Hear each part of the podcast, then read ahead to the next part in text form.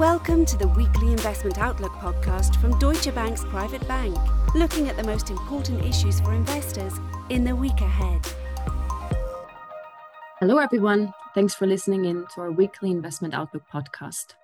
I'm Melissa Van Andrat, Head of Communications for Private Bank Central Europe and US. Today is Friday, the 26th of January, and today I have the pleasure to talk to Deepak Puri, our Chief Investment Officer for the Americas. Deepak, how's life treating you in New York?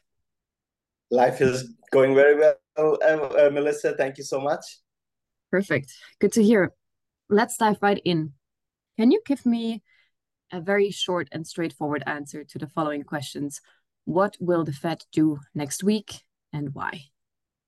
Well, the Fed is obviously meeting next week. It'll be a pause. It's almost 100% guarantee that the Fed is not going to do much with regards to rates. However, there is going to be a lot of scrutiny on the statement itself and the press conference. And why they're going to be at a pause? Because they have telegraphed to the markets that the rate hikes are off. That happened in December of last year.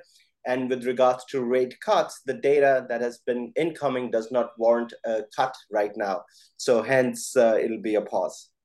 I want to stay with the Fed for just another moment because I want to take you and also our listeners back to October, because that's when the two of us last spoke. And I remember you mentioned back then that there is, that this is the time when the Fed was most prone to make a policy mistake. Now the Fed left rates unchanged since July, and I think today a soft landing is a widely acknowledged base case scenario. And I'm just wondering, what gives economists like yourself the confidence to assume that this is really where we're headed? Yeah, just like with everything else, I think, Melissa, there are scenarios, right? But the base case has shifted from a sort of a short recession to a soft landing.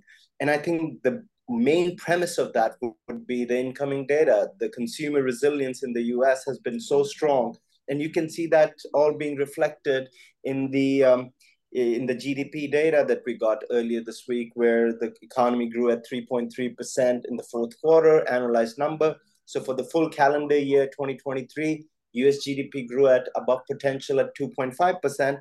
And then this morning we had the core PCE data, which is the inflation gauge that the Fed looks at, and it is going nicely down. It's now at 2.9% year over year.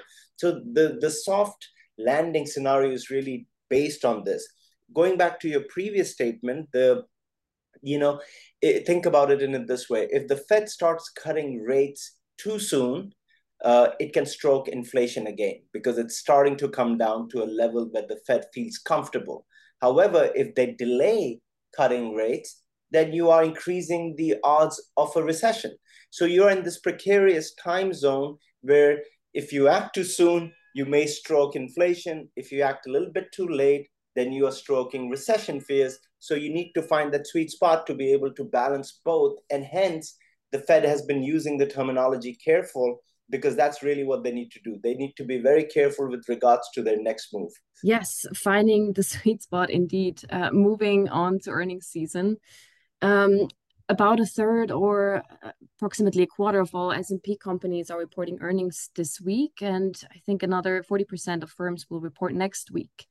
From what you have seen so far, what's the mood like? And I guess more importantly, how do they see the future of their companies in terms of financial guidance? Yeah, so, I think this earnings season, like most over the last few quarters, have something for everyone. So if you're a bearish investor going in, you'll find enough data points to be bearish. But if you were somewhat more bullish, you would get some data points there as well.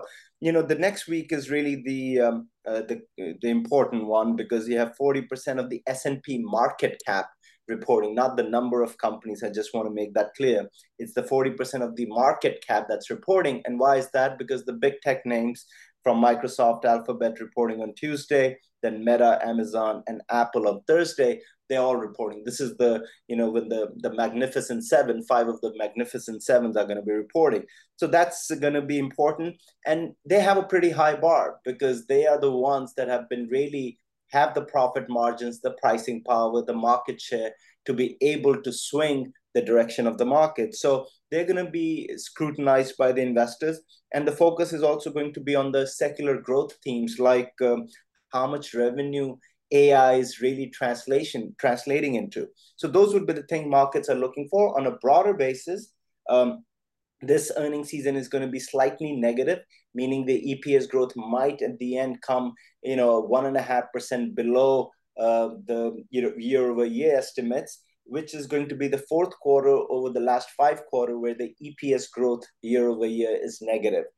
Third quarter was a positive one last year. Now we are in the fourth quarter, so negative back again. The focus is really on 2024 guidance, a lot less, to be honest, given so far the key focus has been, has the bar being lowered, which has not been the case. We are still looking at 11% EPS growth for 2024.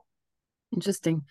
Now with interest rate decisions, earnings season, and maybe also even elections on the horizon, how should investors position themselves at this moment? Yeah, before I get into elections, I do want to mention a couple of other things, Melissa. Next week is the big macro week. We talked about the Fed and the earnings, but I also want to mention that we're going to have the ISM manufacturing report on Thursday, the consumer confidence data on Tuesday, and then a non-farm payrolls report on Friday, which is a very important data point for the Fed. Obviously, it's post the Fed meeting, so it's not consequential for the next Fed meeting, but the subsequent ones. And for the non-farm payrolls, we do expect the unemployment rate to slightly go up from 3.7 to 3.8%, the headline number coming at around 150. Now, moving on to the elections part, we are 283 days from the US presidential elections. We are at what you would call the second phase of the election timeline. The first one is when you file your nominations. The second one is where you're doing the primaries and the caucuses. And this is for the challenges, so for the GOP/the Republican Party. And it seems most likely that unless there is an actuarial incident or a healthcare incident, that both former President Trump and current President Biden would be the de facto, candidates for their respective parties. But again, there's a lot of time between now till November end. I would say the key time frame for now for investors to look for would be March, where you have the delegates, the most delegates being assigned on the GOP front. How do you want to navigate? Hopefully your portfolios are constructed to outlast an election cycle. So election creates a lot of volatility, noise, especially going into elections if people are concerned about the policy making. But in the end, there's usually a relief rally. So I would not be making major portfolio decisions based on the election cycle. Very good to know, as always. Thanks, Deepak, for your insights. And dear listeners, this was this week's edition of our weekly Investment Outlook podcast. I wish you a great week and bye for now. In Europe, Middle East and Africa, as well as in Asia Pacific, this podcast may be considered marketing material, but this is not the case in the US. No assurance can be given that any forecast or target can be achieved. Forecasts are based on assumptions, estimates, opinions, and hypothetical models which may prove to be incorrect. Past performance is not indicative of future returns. Performance refers to a nominal value based on price gains and losses and does not take into account inflation. Inflation will have a negative impact on the purchasing power of this nominal monetary value. Depending on the current level of inflation, this may lead to a real loss in value, even if the nominal performance of the investment is positive. Investments come with risk. The value of an investment can fall as well as rise, and you might not get back the amount originally invested at any point in time. Your capital may be at risk.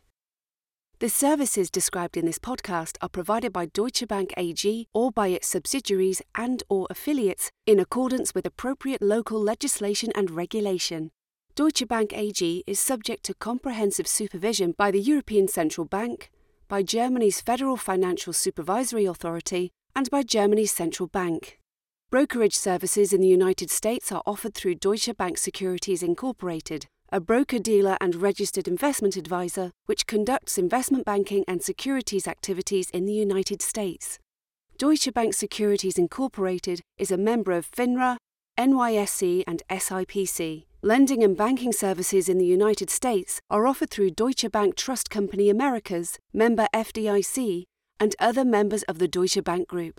The products, services, information and/or materials referred to within this podcast may not be available for residents of certain jurisdictions. Copyright 2024 Deutsche Bank AG and/or its subsidiaries. All rights reserved. This podcast may not be used, reproduced, copied or modified without the written consent of Deutsche Bank AG.